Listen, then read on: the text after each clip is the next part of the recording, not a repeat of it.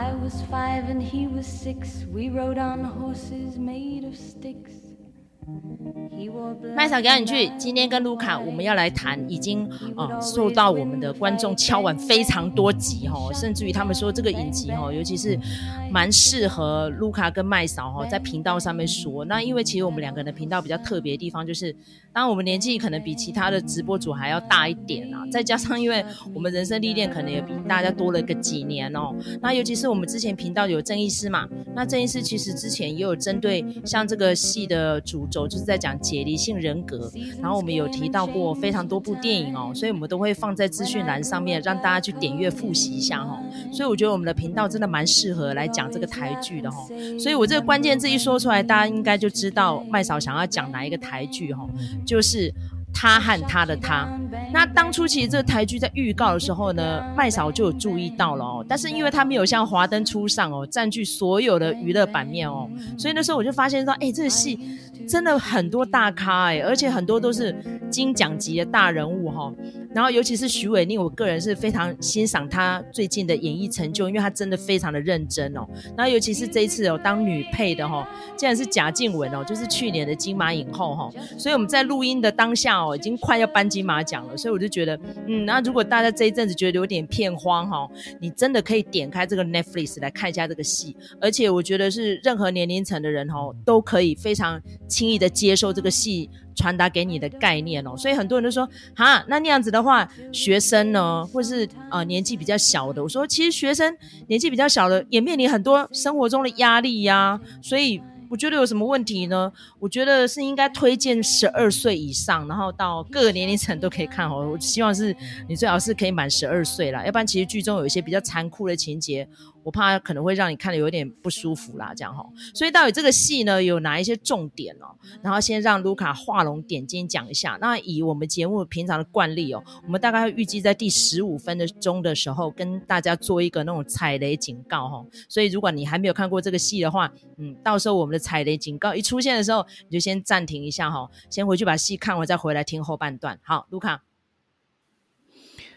好，其实他和他的他，我们前几集已经有讲过了嘛，哈。那所以其实他大概是一个，我们可以说他。有不同的故事线的这样子的一个呃一个故事哈。那一开始呢，这个徐伟宁他是饰演一个呃，他叫 Saher，就是林晨曦这个角色。那他呢是那种高级猎人头公司的那种呃非常厉害的那种角色哈，很顶尖的工作者。不过呢，他有一个呃特别的特性，就是他独来独往，他都不跟人家合作的哈。诶，结果呢，这个呃他的老板就跟他讲说，诶。我其实很想提拔你哦，但是呢，你这个都不跟人家合作哈，所以哈，我就找了一个哈，找了一个叫 Day Danny 的人来哈，跟你合作了哈。那你不要觉得很排拒他或什么的。然后这个 Danny 呢，就是吴康仁饰演的。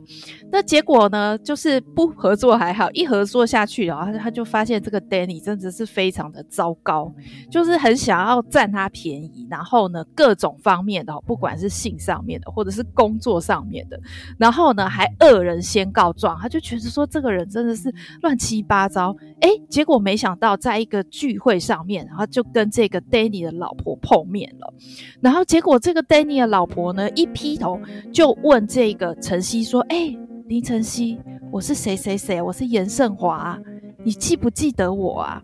然后这个林晨曦就是一脸。一头雾水，他就想说，你到底是谁？我其实也不认得你啊。然后呃，他就觉得很奇怪。那结果呢？这个呃，晨曦她其实是有一个稳定交往的男友哈，叫做李浩明。那这个浩明呢，其实呃很想要跟这个呃林晨曦结婚。好，提了很多次，好，想要一起生活、照顾他什么的。可是呢，林晨曦这个人呢，他就是一个很高冷的人，然后他就觉得说，我其实也不真不是真的很想要跟你结婚、生活在一起，哈。然后就是他就一直拒人于千里之外，哈。所以他一开始的时候就让你看这个林晨曦，他的生活是很孤单的。但是呢，呃，他因为这个 Danny 的老婆。严胜华这样子的问他哈，然后就让他想到说，哎，我到底是认识还是不认识这个人？然后我们之间到底发生过什么事情哈？那所以他就呃觉得说，哎，有点疑惑。然后呢，没想到在工作上面又被这个 Danny 哈呃恶搞了一番，然后。导致呢，就是他有一天，那个 Danny 就跟他讲说：“哎，我想要跟你讨论工作的事情哦，你要不要现在来一下公司这样子？”然后我们这些人都在，就没想到呢，到公司之后呢，其实只有 Danny 一个人而已，而且这个 Danny 呢，其实是想要占这个晨曦的便宜哦。那在这个呃，在这个几番交手之下，他就把晨曦打昏了哈、哦。然后打昏了之后，晨曦就。呃，醒过来，再醒过来之后，他就觉得说，哎，有点奇怪哈。然后呢，他就回家开车的时候，在路上好像又遇到那个车祸的意外。那结果呢，他再度醒来的时候，发现，哎，好像呃，醒来的这个地方不太一样。然后呢，他居然发现，呃，他的就是记忆深处哈，比如说他的他有一个双胞胎的弟弟。好，已经过世了，然后爸爸也过世了，那只剩下他们家就只剩下他跟妈妈两个人。哎，但是他醒过来，这个世界完全不一样。呃，他的弟弟跟哥哥，呃，他的弟弟跟爸爸居然还在哈。然后呢，哎，家里的气氛好像也不太一样，好像很温馨的这样子。那他就觉得说很奇怪，到底发生了什么事情哈？所以这个故事呢就是这样子的，一开始就带出了两个故事线哦，就是一个是呃高冷的哦晨曦他孤单的生活，然后另外一个是他回到家乡之后，哎，其实他们家里的人都在。那呃虽然说表面上看起来很和乐，但是呢，呃暗藏。在那个记忆之下的，却是有一些呃腥风血雨哦，好像还没有发生，然后感觉家里的人都瞒着他一些事情哈，那所以这就是一个呃，就是他和他的他一开始的一个架构，那所以他一开始就已经呃。设定了一个悬疑的背景啊，可以这样子讲哈，就是你就会觉得说，诶，到底晨曦发生了什么事情？然后，呃，为什么他呃会有这样子两个世界不同的一个配置跟安排？好，那到底好哪一个世界是真的，哪一个世界是假的？还是说到底中间发生了什么事情？好，导致他的记忆有误呢？哈，那。但是我想，就是就算你没有看过这部片子，大概也知道，就是说，诶，其实他是在讲，呃，就是跟这个权势性侵有关的事情哈。那所以我们待会呃，可以再呃开展来讲，就是等爆雷之后，我们可以来讲这样子的一个故事哈。它其实表面上是悬疑，但是其实它是呃让你去找线索，有关于林晨曦。他小时候到底发生了什么事情，导致于他的这样子的一个解离的状态？哈，好，那因为呃，其实上一集我们已经呃，我我大概已经稍微讲过我对这部片子的评价，所以呢，我其实蛮好奇，就是麦嫂，你看了这部片子之后，呃，有什么初步有什么感想，或者是有什么呃心得想要跟大家分享的吗？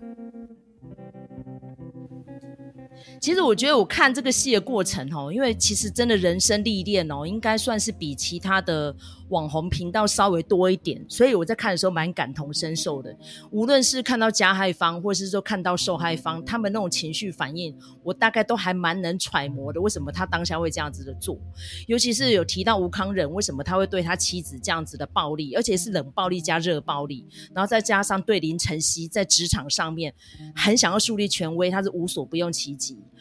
因为他那时候刚进来这间新公司，然后新公司是他的表弟当主管，所以他表弟跟他说：“这个林晨曦呢，虽然说他的表现非常的不错，但是我们要升他的官会有质疑，因为他不跟别人合作，而且态度呢高傲又冷，同事们跟他之间的互动也不是太好，所以一旦升上一变合伙人，势必为。”呃，未来看会有非常多的问题，所以他等于是赋予一个这样的重责大任给这个 Danny 吴康仁，所以吴康仁呢，可能在这个抉择当下呢，就采取比较激烈的手段。所以呢，我觉得听众朋友们听到这一集的时候，你在观看这个影集，你可能就会感同身受，甚至用代入法的方式，会去想象说，哦，原来我的职场上面遇到这样的人，他可能是因为这样子有这个压力，或者是说设身处地上面呢，他可能有给。一个自己或是他人这样的期许，所以他不得不这样子的做。所以有时候我们在常讲那个 in her shoes 或者 in his shoes，你如果今天呢设身处地去想一下，你可能会比较能理解为什么他会这样子做。那如果有遇到这样子的人的时候，你该怎么跟他互动呢？当然最快的方式走啊。对不对？因为尤其是看到大配里面，他也是遇到那个职场不友善，甚至于还会剥削女同事哈、逼迫他们下班之后去跟客户喝酒哈，他就不爽不做啦，对不对？因为他才刚去嘛哈。但是如果今天你已经做了一阵子了，甚至于这个人呢，基本上可能跟你是非常亲密的合作伙伴，你好像也没办法离开他，那这样就会涉及到一个情绪勒索。他勒索你，或是你勒索你自己哦，这样的状态该怎么办？那其实现在也蛮多的申诉机制哦，无论是劳动法上面，或者是说你们公司主管性平机构方面，都可以去做这样子的申诉。但很多人都说，那你讲这缘木求鱼啊，如果一旦申诉工作没了怎么办？我经常告诉我的朋友们，就是没了再找就好了。但是你的身心如果出状况，要修复就很难了。好，尤其是我的节目也有安排哈，有一个来宾，他就是那时候在学校研究所的时候被学姐给。应该是情绪再加上肢体上的双重暴力哈，所以他有做一番的醒思，因为那个过程其实是蛮多年的。然后他事后想想说，与其在当下一直忍下去，还不如早点走，因为他到最后都在看精神科了。所以我觉得这得不偿失的状态，甚至于像林晨曦，他可能是在青少年的时候遇到权势性侵，到最后他就是产生出解离人格出来的。我觉得那个基本上算是嗯。虽然回头百年身呐、啊，看得也蛮感慨的哈。所以我大概整个戏看完这么多集，每一集都有每一集让我很感慨的地方，尤其是面临到那个创痛的时候。爸爸的选择跟他弟弟的选择，甚至于让他的妈妈也生不如死哈，整个家分崩离析。那其实那个编剧呢有提到说，大家看完这个戏之后，就去影射这一阵子哦，产生了非常多哦类似案例哦，比如说像之前的啊方思琪那个小说的事件哈，林奕含自己遇到的事情。后来中间呢，我们也去看了一部电影叫做《无声》嘛哈，在讲台南聋哑学校，那都是前后期发生的案例哈，真实的。然后这阵子又发生了台中那个资优生啊那个学校的事件哦，而且那个受害的老师哦，他当年是学生的时候，他就是隐忍没有办法处理的状态，因为他可能为了他的成绩，为了他这个当初欺负他的这个老师，跟他说，如果你想要当老师的话，未来在学界还是会遇到我，好，所以就在长期的受他的霸凌跟剥削，然后到最后他人到中年，这个校长竟然呢还可以全身而退，拿了一大堆什么师铎奖啊等等的奖金，哦，好在呢他是。大声疾呼之后，哦，那时候就是有看到非常多的媒体说，你用行政制裁比较快吧，你用刑事制裁追诉权时效都过了，甚至于证据可能也不足。就像是林奕涵那个事件，后来那时候针对于对他这个权势性侵疑似好的那个老师诚信补习班名师提出告诉的时候，是他父亲来代理他当告诉代理人，但是都是已经时不我与了，所以有时候看看也蛮感慨的，甚至于还被人家讲到说，哦，其实林奕涵介入他们婚姻变第三者，我觉得那个。文字哈，其实是看到这影集里面就是历历在目啦，所以嗯，我觉得我们这一集当然讲起来会有点沉痛，但是我很希望说，大家如果借由这样的影集抛砖引玉哦，可以让你可以掀起一番的醒思。如果真的很需要一个专业人士给你一些咨询，甚至你需要去看诊的话，希望大家哦可以有这样的自知，其实去看精神科并不可耻哦。因为麦嫂其实个人也有看过，那时候是因为失眠的问题，但是我并没有长期的看，就是我状况改善之后，我其实不太需要用药，我就痊愈了。但是有些人其实是必须要长期服药看诊的。那我觉得这个现代人的压力哈，跟这种紧绷哦，基本上应该是一波一波的会一直袭来，是很难卸掉的。那如果可以借由这样的影集，让大家。有一番的自省，一番的疗愈的话，我觉得这个也是非常正面的一个贡献哈。好，那我就先暂时分享到这边。所以要进入暴雷讨论了吗？可以，我觉得时间差不多了。那如果听众朋友们啊，我们前面有提醒了，你还没有看过这个影集的话，希望你先按个暂停，你回去把影集看完，然后再来听我们下半段，甚至于留言跟我们互动哈。哦，或者是我们下次可以在。嗯，邀请郑医师来跟我们一起谈哦，因为这个影集篇幅会比较多一点，所以郑医师呢可能会需要花一点时间做功课。我有讲到，我觉得这一个影集它可能甚至超越韩剧哦，因为我们都知道，就是说韩剧它还蛮厉害的一点是，它会把社会议题包进它的剧情里头去做探讨哦。那我觉得这部片子，它和当然它其实也是，但是呢，我为什么说它比韩剧还要强？是因为它是非常大篇幅的以女性的观点做出发。那你看他在讨论这一个呃性侵事件的时候呢，他是他是非常集中在哈、这个性侵事件里头，然后各种不同的女性的观点在里头，比如说有当事人哈、哦，有这个呃被害者，然后当然也有加害者的老婆，然后还有呃这个呃被害者的妈妈哦，它里头。就是有各种不同层次的女性的观点哦。那我觉得其实这个编剧真的非常用心的，是在于说他几乎把所有我们呃听过的，或者是可能有一些人经历过的呃所谓的权势性侵这样子的一个状况，几乎全部都包进来了。包括就是说，比如他那个时候好在。跟父母说的时候，他爸爸的反应是什么？他说：“你为什么不抵抗？”那个这句话其实是所有我们呃听到这样子的事情的时候，很多人第一时间，虽然我觉得这这个的确是不正确的啦，好，我们必须要这样子讲，但是很多人的第一时间的反应都会是说：“你怎么不抵抗？”但是这出戏就演出来，让你知道说。在这些人，他们第一时间被侵犯的时候，他们是没有办法反应的，就是是呆掉的。为什么这个人和我平常非常敬重的这个前辈，他会对我做出这样子的事情？我无法理解。好，他还在那个理解的状态里头，他就遭到侵害了。所以你说被侵害的时候，他就只能一直盯着天花板。好的那个灯，所以这就变成是一个这个画面，就变成是这部戏里头很重要的一个印象，一个画面。那后来呢，就是这个事情哦爆开来了，校方好，或者是说呃老师也好，他们希望可以息事宁人。所以就跟他讲说，哎呀，这个事情传出去了，其实对你的女儿名声也不好啊，哈，而且这个优良教师，哈，跟一个小毛头的女小女生，国三的小女生，你觉得大家会相信谁的说法？哈，所以这些呃过程，其实都是我们在看权势性侵的案子的时候，很容易遇到的状况，但是它就是整个哦包起来，让你一次感受到。全是性侵这个案子处理起来，它中间可能会有哪些过程？好，那再来就是说，他有一段是在讲，呃，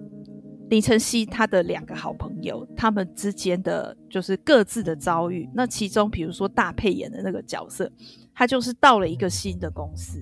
然后碰到和公司里头，呃，其实。呃，就是有一些职场霸凌或者是职场性骚扰的问题。那其中呢，这个受害者居然也包含男性哦。那他也是告诉你一件事情，就是说，其实权势性侵的重点，或者是性骚扰的重点，是在于权势，而不在于性别。哦，所以呃，只要是上对下，他都可以说是一个权势性骚的一个状态里头。那男性也有可能是受害者，好，所以我觉得他在呃利用，比如说呃这个林晨曦他解离的状态的时候，他呃利用这个解离，然后去把他对现实上面的那些遭遇一一的对应到呃重新排列组合在他的新的解离世界里头的人际关系，然后透过这样子的方式让你去。很全面向的看到诠释性情里头的一些问题环节，那我觉得这样子的事情，你觉得会在韩剧里头发生吗？我觉得不会。好，因为韩剧他们是，我觉得韩国的社会基本上还是非常的呃重男轻女，不重视女权的啦，哈。那如果说你对女权稍微有所描写，可能就会引起舆论的一些挞伐。这个是我们在比如说像非常律师禹英禑，即使是这样子，呃，并不是很集中讨论呃女性福祉的片子的时候，也会有这样子的争议哦。那。就何况，就是比如说，如果是他和他的他这样子的东西，这样子的题材，在韩国，我相信一定是呃一开始第一时间就会受到很多的挞伐。那当然，我觉得台湾是有这样的空间做这样子的事情，而且我觉得这部片子跟《华灯初上》有异曲同工之妙，就是说它都让你感觉到台剧里头的这些女性的演员。他们的表现真的非常好，非常可圈可点。他们并不是没有呃那样子的能力去演绎这样子的剧情，只是在于说你要写好的剧本，让他们有发挥的空间，那他们就会表现得非常好。所以我觉得这次。呃，有的时候大家会说，哦，这个 Danny 好吴康仁他在里面怎么那么讨人厌啊，然后那么油啊什么之类的。但我觉得这部戏，他他他他基本上是搭建给女性演员表现的舞台哦。虽然说，当然这这里头也出了一个非常厉害的男性演员，就是李成斌哦。呃，待会可能我们可以再呃稍微讨论一下他哦，他应该是这部片子最大的一个惊喜。但是整体来说，我觉得讲到这里，已经可以确定这部片子它是今年台剧里头的非常顶尖的呃这样子的一个呃作品哦。那所以我觉得当然是非常推荐，尤其是呃女性观众。应该是要看这样子的一个作品，而且我觉得它处理得非常好。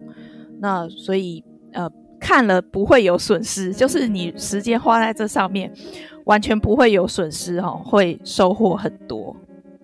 先讲到这里。所以我觉得它这个九集的篇幅，每一集的长度哦，大概差不多将近一个小时，我觉得看起来完全没有压力，甚至于每一集的重点都非常的多，甚至于。剧组在填调的过程哦，他说访问了非常多的妇女团体哦，甚至于呢还到各个学校啊、警察机构。甚至于呢，在职场上面也访问了很多个案的当事人，然后也请了非常多的心理咨商师哦来当他们的顾问哦，所以我觉得真的非常的用心哦。那尤其是这次的制作人是叶如芬大姐啦，她之前都是在制作电影居多哈、哦。那我觉得这次呢，她跨足了电视剧，我真的很感动。那尤其是呢，其实幕后人员很多都是女性哦，像那个导演卓立啊，哈，编剧哦温玉芳。所以说，她这一次的片名叫《她和她的她》，全部都是女字旁，再加上主角哦几乎都是以女性为主哦，就是。只有刚刚卢卡讲的那个李成斌，我真的眼睛为之一亮，因为其实之前我没有看过他的作品哦，因为他在中国发展了非常多年，但是呢，在那边可能也是磨的演技哈，也非常的算是怎么讲，晶莹剔透啊，甚至他这次扮演两个截然不同的角色哦，他在扮演那个接地气的小刘的时候，那个警察，哇，我真的快要笑死了，他光是那个台式英语，他说那个车子不能这样停，然后他竟然说什么，哎、Parking car 啦，嘿，他说 Parking car，no parking，他说 Parking car，然后甚至于他那个被他吼的那个人是林晨曦的前男友，设定是这样。他说这里不能停车吗？他就用中文回他，你外地来的哦，是不能停车吗？嘿啦，这样 我就觉得好有趣哦，就是他那个台语跟他那个愧靠跟他的行为举止。然后，因为我们节目的伙伴哦，还有其中一位是我们的资深听友库米，他就说：“对呀、你不觉得很亲切吗？而且他不是开口闭口就三字经呢。”我说：“其实还好吧，他可能会讲一下靠背什么。”他说：“好多了啦，你没有看那个呃华灯初上还是别的那个讲的才狠。”我说：“哦，说的也是啦哈。”所以这小刘呢，就是一个清新小可爱。那甚至于李成斌还写了他的侧写，他说：“这个小刘。”母胎单身，跟阿嬷一起长大，要照顾弟妹，所以从小很会煮饭，个性贴心、风趣开朗，然后跟同事们相处很融洽。嚯，我一写出来之后，一堆迷妹全部都恋爱了哈。所以我觉得这李成斌，嗯，现在才三十出头，大有可为哈。那尤其是这一阵子，我觉得台剧出现了非常多的年轻演员哦，那个表现真的是让我很激赏。所以呢，就是刚卢卡说的，这万红之中一点绿，就是这个李成斌赞，真的是有够屌哦。然后再来呢，这一次很难得、扮演反派的哦，这个陈以文大哥哦，他那个老师真是看得我真的是火冒三丈，我就是没个卢一喜。比起吴康仁哈，这个要给卢卡发表一下，这两个你比较讨厌哪一个？这样比好像有点不伦不类，但是我觉得不得不讲，他们两个让你痛恨的地方点在哪里？还有你的生活周遭有没有遇过类似这样的人哦？但不至于到这么恶劣啦，你是不是有遇过类似的？然后你跟他互动的时候，或者说你从旁观察的时候，你会怎么劝诫那些受他侵害的人？该怎么样自处跟自救？这题实在太难了，因为我觉得，嗯、你很难，如果你不是那个当事者的话，你其实很难同理哦。那但是我们也只能说，尽量的从旁给予一些协助，啊，有一些资源系统，我觉得那是比较重要的。而且大家现在对于权势信心这件事情也越来越有认知了。那所以我觉得，如果我是身边的人，首先就是要先相信他吧，哈，这个我想这个应该是一个非常基本的，不要再去。指责他，不要再去指责受害者，然后也不要再去质疑他，说：“哎，你是不是记错了，或者是你是不是搞错了？”哦，呃，这些话语都是不必要的。就是站在他这边，相信他，然后呃，提供他一些资源跟帮助，在他身边陪着他。我想这个应该是一个比较基本的。那至于就是说，如果呃这两个吴康仁跟陈以文比较讨厌哪一个？我要讲的话，我比较讨厌吴康人啊，甚至讨厌到，就是因为他不是有两个世界吗？哈，一个是真实世界，一个是解离世界。我那时候看到解离事件的时候，就是他呃弟弟跟爸爸都还健在的那个世界的时候，我就觉得说，我希望这个世界是真的哈。呃，因为呢，那个现实世界里头有吴康仁这个大坏蛋哈，实在是受不了。呃，很多人都是前面看了吴康仁那个角色之后，就觉得说，哦，我不想看了，我想要关掉那个器具哈。所以可见的有多坏。那当然也有人说，哦，他好像他这样子演好像太油了，或者是怎么样。但我觉得，实际上有没有这样子的人存在在职场上？我相信一定有哦。那甚至他其实里面也有呃顾及到这个角色，就是说，呃，他其实也是因为哈家里。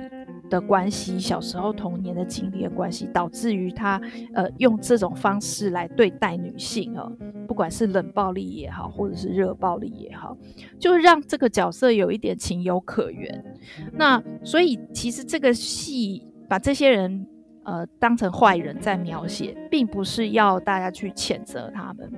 是要大家去看他们背后为什么会是这个样子，然后再回头过来想想自己。好、哦，你自己用什么方式去应对这样子的一个遭遇哦？所以我觉得，嗯，对，如果你要讲的话，我是比较讨厌吴康人，但是当然他们都很可恶啊！哈，那呃，就像这个戏到后来讲的，呃，就是这些事情让你呃想起你小时候的这些经历，并不是要谴责你，好、哦，是希望你呃拿出自己的力量。来应对这一切哦，所以这是一个疗伤的故事，然后疗伤的过程。那所以我真的觉得，虽然说很很苦很惨哦，但看完之后真的会产生疗愈的力量。我们这一集哈，其实我觉得可以探讨的细节还非常的多哦，所以可能很多听众朋友一听完之后觉得，哎，这麦嫂跟卢卡就讲到这里，我说。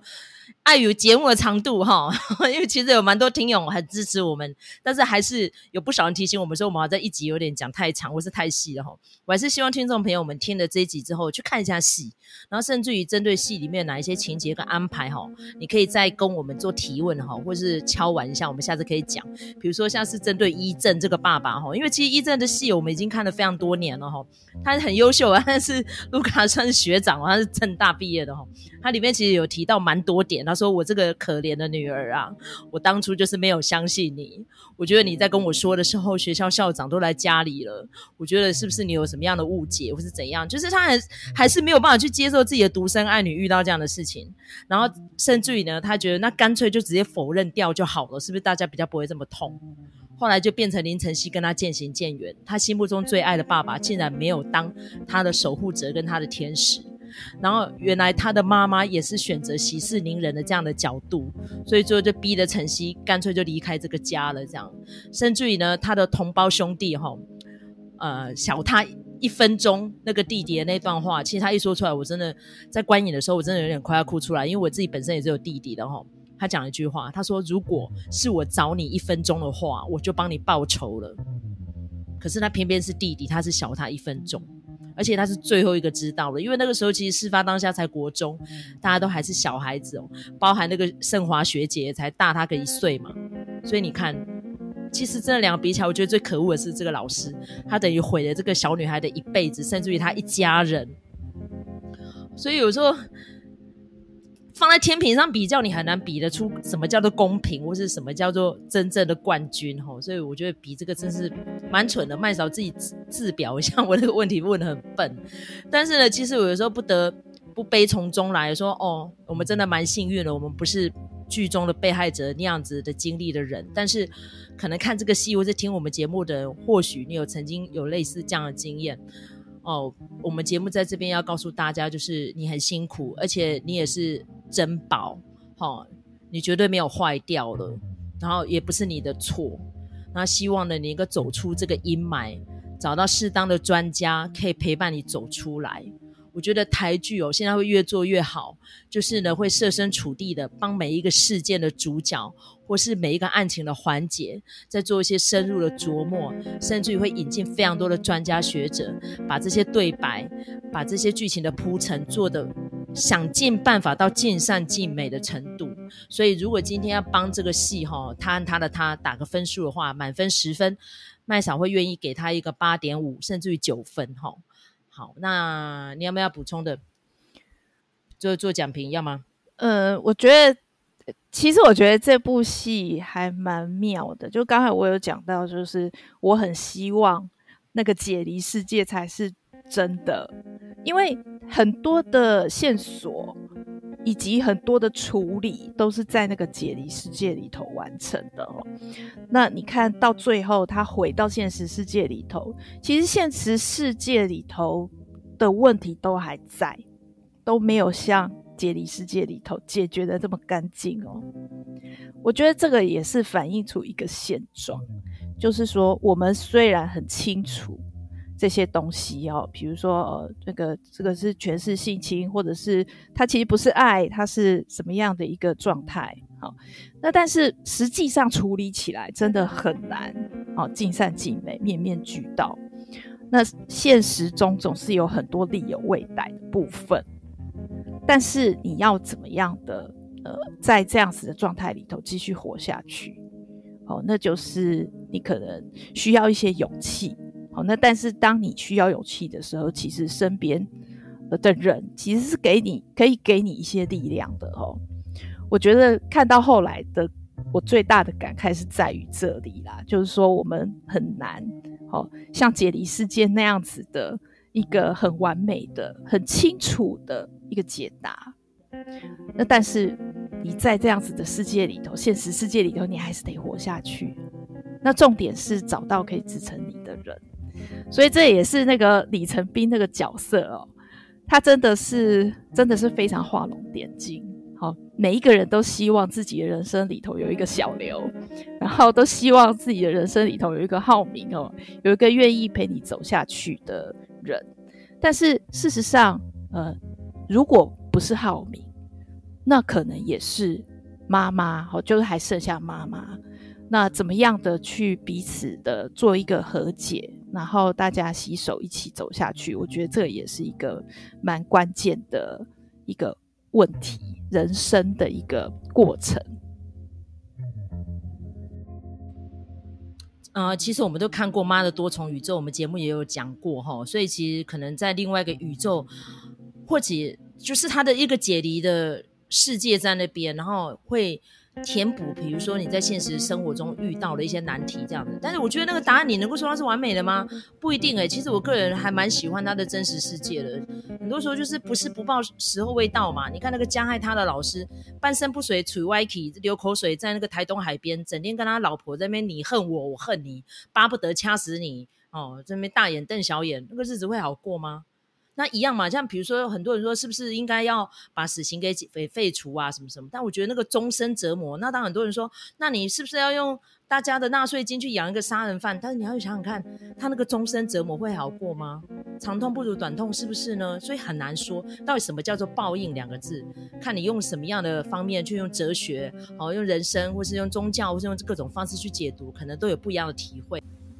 麦嫂，给你去。今天很开心邀请到我一个朋友哈，然后他的昵称是 Angel，为什么呢？因为我常在讲说哈，他是复仇天使，为什么呢？就是其实过往的一切哦，我觉得哈，时间只要淡忘掉之后哈，其实不应该在身上留下伤痕，但是好像说的容易，做的很难呢哈。那尤其是我这个好朋友哈，其实已经认识好一阵子了。他陆陆续续一直有跟我反映说，哈，其实他在成长过程当中有一个学姐很喜欢霸凌他，然后这个学姐呢，基本上她就是掌握了哦他的权势上的优势啊，时不时就会刁难他这样，所以他看了这个剧哈，就是他和他的他之后哈，他就颇有感触这样子哈。好，那我们现在时间先交给 Angel，你稍微自我介绍一下，然后你来形容一下哈，这个学姐对你做了过往的种种哈，跟这个戏的连结哈。那我们因为今天是主要是讲剧嘛，吼，所以我们就是做剧的连结，你就有哪几个桥段会让你特别有感触的？你先举其中一个你印象最深刻的，好不好？那我们再一一来探讨。嗯，因为我觉得这个学姐啊，她好像她喜欢用羞辱别人的方式来达到自己满足的那种欲望，然后，呃，但在这个。我们我觉得我们就算是一个被害者，因为他不只是针对我，他对于其他的人也用相同的手法来达到他他自己心里面的需求，所以我觉得，呃，这对我来说，我会觉得，我我觉得以我们被害者而言，我会觉得我们需要勇敢的去说出来。可是我觉得现在这个社会。很奇怪，就是以长辈过去长辈的想法来讲，他们都会希望我们可以息事宁人，不要去扩张这件事情。但是对我们被害者而言，我们其实心里面会有很大的伤害，而且很有可能会对我们未来有一些阴影存在。我觉得以那个他他他自己的那个戏剧来面里面来看，我会觉得这部戏剧会希望我们可以勇敢的去面对自己的过往。然后更敞开的心去包容那些，嗯，可能会要我们不要去坦诚某些事情的这些长辈们，我们反而我们应该是要用更敞开的心去看这件事情，就是我们不能够姑息那个加害人，而是要让自己更有呃更开阔心。其实我觉得可能。到目前为止，我心里面还是没有完全的、真正的走出来，因为那个学姐她不只是嗯害过我而已，她还有其他人。那其他被害人，其实我据我所知，那些被害人在离开学姐的生活之后的一年内，其实他们心里面都有那个创伤在，都是很害怕学姐会随时打电话来骚扰或者是辱骂之类的情形。我觉得，嗯，我们现在应该要更勇敢的去面对这些事情，然后让自己往前看会比较好。真的，我觉得，因为我觉得 Angel 很坚强哈，尤其是这一阵子我密集的跟 Angel 联系哈，我觉得他真的非常不简单。尤其是他年纪其实是小麦少个几岁哦，但是我觉得他人生历练哈，真的是非常的丰富哦。那尤其是学姐，我大概也有耳闻他是一个什么样的人哦。尤其是我可以汇整一下哈，第一个他就是啊、呃、没有肩膀啦，第二个呢他不会检讨。第三，他觉得问题根源都是别人，都不在他自己身上，所以他推卸责任很会啊。那第四，他自视甚高啊。那第五，他觉得哈，他其实从小到大过得也很辛苦。那我都熬过来了，你们凭什么那么懦弱？他就是这样子，所以他就是呃目中无人到一种程度。然后尤其是呢，我觉得他在午夜梦回的时候，可能他私底下应该不是没有检讨过，可是他就是不愿意承认嘛。然后听说呢，他也有一些厌世的倾向啊，然后动不动会喊自杀啊什么的。然后甚至于据说啦，他身边的人说他有去看过精神科医师，但精神科医师对他的状况也是爱莫能助，因为他没有病识感嘛，他不觉得问题在自己身上啊，甚至还质疑医生的医嘱，然后呢也不按时吃药，自以为是啊。那我觉得这种人的话，第一点，有时候我们其实是反求诸己，就是我们为什么要跟他勾勾敌呢？哦，那当然麦嫂因为不是精神医学的专家，但是我经常会告诉我周遭的当事人，如果今天你是呃，譬如说家暴案件哈，或者说伤害案件，远离那个人先，先保护自己嘛。那第二个，你的心灵疗愈上面当然需要时间。你看像剧中的那个，嗯。我什么名字？哦，晨曦。哦，对，因为他的名字很有趣的，叫晨曦哦，所以他最前面的他的主人格哈、哦，他有嗯讲了一个英文名字，然后我还真的上网去查哦，他叫什么 Sir Hair 啊 Seher 这是一个土耳其名字啦，就是啊、清晨的薄暮，就是晨曦的意思，这样很美的名字哦。但是呢，他那个薄暮呢，你要去想哦，实际上你看到薄暮，太阳是还没有办法直射你的，所以你不会感觉到温暖，所以朦朦胧胧的，所以在剧中他等于是已经。衍生出了两个人格，你不知道哪一个是真的哦，所以一直到戏的后面才知道，哦，原来那个人格才是真的。我们现在还不剧透哈，所以我在想说，嗯，那一样，你遇到这样的道理的时候，你是不是先稍微抽离一下，然后你用一个第三者的角度来看，说，哦，原来这个事情就是这个样子，你可能会稍微释怀一点。其实会跑出分裂人格，我们有请教过郑医师嘛？他有说过，那其实就是一种自我保护的机制，不会让自己一直深陷在那个被虐待的环境。那我现在想要请教的 Angel 是说，你看到剧中的那个晨曦呀，他面临到那些种种的情节，那当然不一定我们遇过嘛，因为他真的遇到实在太惨了，对不对哈？那但是如果你今天去呃。算是回顾你过往那一段跟学姐一些那种比较剑拔弩张的那些阶段，你那时候情绪反应是怎么样？就是除了哭、除了痛苦之外，你会不会有一些？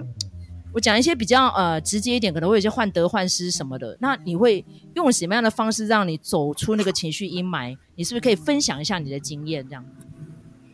我说真的，我觉得在那个过程当中，能够救自己的也真的是只有自己。而且在呃，在我离开他之后，其实我真的一直在想办法，我要走出那个阴霾。然后我去买了一些书，然后来看，然后来做自我修复。就有一本书，我就蛮推荐，它叫《羞辱创伤》。其实我也不知道这本书到底对我来讲有没有用，可是我在这个。这本书的过程，看这本书的过程当中，我就可以从这里面所，嗯、呃，所提出的一些实例案证，我可以用来解决我自己内心里里面所升起那些负面情绪跟伤口，还有脆弱这一部分，我都可以用里面的话来，呃，好好的修复我自己。那当然，我觉得还有家人跟朋友。的帮助跟鼓励，让我有很大的很大的安慰。然后，当然也这段期间也是很感谢麦嫂，就是在这段这段过程当中一直陪伴着我，呃，开开导我，让我心里面有很多的安慰。然后也觉得说，嗯。觉得自己是比对方还要来得幸福，因为我有幸福的家庭、幸福的家人，还有幸福的朋友，给予我满满的爱，让我觉得我不可以继续在这个负面的情绪里面继续的焦灼，然后跟他有一些呃不好的连接在一起。所以我觉得现在的我，我觉得目前来讲，虽然说我不能说完全已经被疗愈，但是至少当有负面情绪来的时候，我可以。用更正面乐观的方式去看待之前所经历的这一切，对，对，我觉得很好，因为其实听到 Angel 这段过程哈，然后再加上这本书，真的蛮多人推的哈，羞辱创伤，那就是周牧之啊心理师他所撰写的，而且是宝瓶文化啊，因为宝瓶文化其实写了蛮多心理学或是哲学或是星象学的书哈。嗯那我觉得今天出版社会推荐这本书给这些曾经遭受过创伤的读者们，我觉得真的是功德啦。譬如说，像麦嫂在工作当中也会看到蛮多的案例，然后甚至于呢，他们跟他之间哈都还有一些情感上的牵绊，他就离不开那个加害他的人。比如说，有的加害他人，他就是至亲好友，甚至于是枕边另外一半，所以就变成他离不开，然后离不开，他又又想说又怜悯他们，然后时不时可能我觉得关心他有没有吃饱，有没有穿暖什么，然后就变成永远绑在里面。那 Angel 其实算是幸运的是，至少这个加汉你的学姐跟你，你真是非亲非故啦。老实说，就是对。就是一段时日而已，那你也还在成长嘛？那他会老会病会死啊，就是这样啊。你看像那个戏里面那个加害那个诶 Saher 的那个老师，你看那个多变态，他最后就是中风，嘴歪一边，在那个台东海边，他老婆还想掐死他，对不对？所以自有天来拿，对，真的。所以有时候我觉得哈，其实。哦，我们想象力丰富一点也不是不好啦，但是不要变成好像分裂人格，那就很可怜了。你看哦，像那种解离性，好、哦，那当然就是变得一种很严重的病症了嘛。像前阵子麦嫂看了蛮多戏，像那个四楼的天堂哦，这次 谢盈萱不是拿到金钟影后，它里面就是演一个心理师嘛，他就是借由家族排列的方式，然后就是让当事人可以走出那个阴霾，然后甚至于跟一些曾经伤害过他、让他失望的亲人们和解。我觉得这是一种。模式啦，我觉得这也非常的好。然后之前我还看过另外一个戏，叫做什么《无声》。好，《无声》我不知道 Angel 有没有看吼，就是在讲那个聋哑学校的那个性侵案件。哦。然后对，然后刚好现在他他的他是有点类似，像是那个啊、呃、那个哎，就是什么房思琪的呃那本书。好，那再加上可能还有那个台中资优生的那个事件嘛，对不对哈？嗯。所以我觉得其实。不一定是严重到那样是性侵案，但有可能在情感上面，或者是说勒索上面，我们应该生活周遭多少都会遇到。像麦嫂经常遇到就是那种自我放弃的人，好，因为我在讲这一段的时候，我旁边有个朋友他也在苦笑哦，就是那种自我放弃的，你要怎么样让他燃起斗志？我觉得那也是一种情的，你知道吗？就是你会觉得你对他好，你觉得你是在帮他，可是他不要你帮，欸，诶甚至觉得你很鸡婆，很给他给，所以我觉得这种拿捏上面是不是也有一些你知道吗？眉眉角角的地方，所以是不是也让 Angel 分享一下？就是不一定是这个学姐事件，还有你生活周遭，你从这个戏里面你有学到了什么？你是不是跟我们的听众朋友们分享一下？你是指情绪勒索这一部分吗？情绪勒索，或者是说你看到有一些朋友就是屡劝不听啊，就是如果神雷这种哎，但是如果这些人跟你还是好朋友，那你很想要给他一些帮助，然后你通常会采取什么样的方式？因为每个人的抉择总就是总是会不同嘛。像麦嫂就比较强迫性，你知道吗？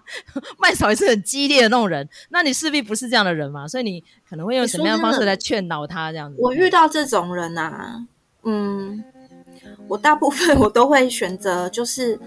让他好好的去想一想，因为我觉得有一些人真的是要经历过某一些事情以后，他才会知道说，嗯、有些事情真的不需要这么的执着。但是你你指的那种有点类似，就是很固执，怎么讲也讲不听的这一种，我大部分我会选择放弃，因为那是他自己的人生，我没办法去帮他背负这么多的情绪的东西。对啊。放弃哈，那其实这我觉得这是个学问呢。因为昨天麦嫂傍晚跟一个朋友在聚餐，他也是一直在跟我讲放弃的，嗯，精准的时刻，你知道吗？因为像我就一直反复去当他的闹钟，说你到底是好了没？你是搞定了没？你到底是想要怎样拖拖刷刷拖塞嘞？然后我就会变得情绪，我自己都给他看，你知道吗？然后很多人就觉得说，这、嗯、皇帝不急急死太监，到底是关你屁事，你知道吗？啊、所以我觉得。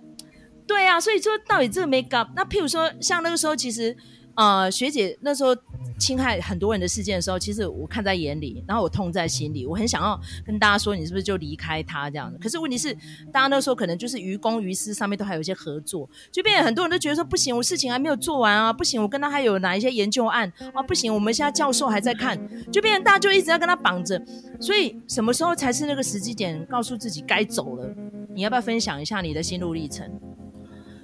其实我发现，真正走了之后，你就会发现，真的你，你拖太久，你就是伤害到自己的身体。但这个世界上真的没有什么事情比你的身体来的重要了，因为我看过太多离开的，离开他身边的人，几乎都是拖着病恹恹的身体而离开的，因为大家都已经被他的精神折磨，折磨到一个，就是。很像活在地狱里的那种感觉，但是我看到大家离开以后，每个人的生活都变得是多彩多姿的，然后整个脸啊、气色都变成是彩色的。在他身边的时候是黑白的，但是离开之后变成是彩色的，我真的觉得完全的不一样。所以我会觉得，如果你当下已经觉得你不行了，你真的要赶快离开，因为待在一个负面情绪很深的人讲出来的话是很恶毒的那种人的身边，其实对你自己是非常非常不好的。那其实我在那个过程当中，就有很多的前辈告诉我说，你要赶快离开这个人。但是我我就是一个责任感在，所以就拖了很久，后来才真正决定要离开的那一刹那之后，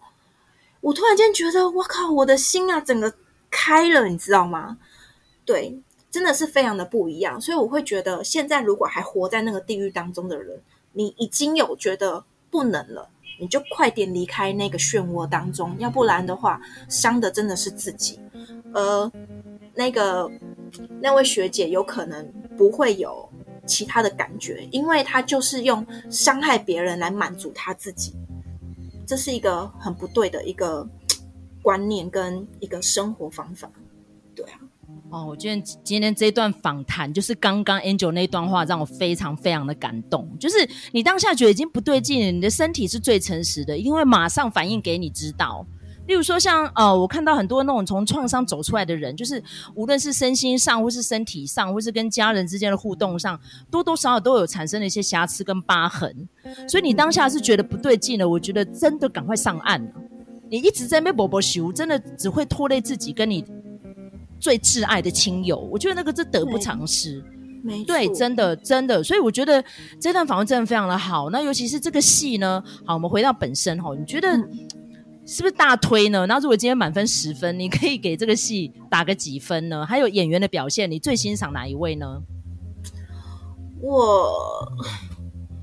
这部戏其实我真的是蛮推的，然后我最喜欢的就是那个女主角，我觉得她。嗯、他在那个患得患失的过程当中，他却到后来可以勇于面对他自己，然后去解开他和他的朋友之间的那个误会的那一件事情里面，我觉得他可以选择跟自己做和解，那就是他自己疗愈的开始。我会觉得每一个人都应该要学习勇敢的去。面对你过去的创伤，然后不要再让那些呃加害人再继续过着那种舒适的生活。我我觉得现在社会应该要勇于面对，要不然受折磨伤害的就会自就会是自己。就像之前的以前那个房思琪，他就是太过于闷在心里，然后让自己变成。其实我。我觉得他的心里面应该是有很多的，很想要公诸于世的一些一些问题，但是他却不敢勇敢的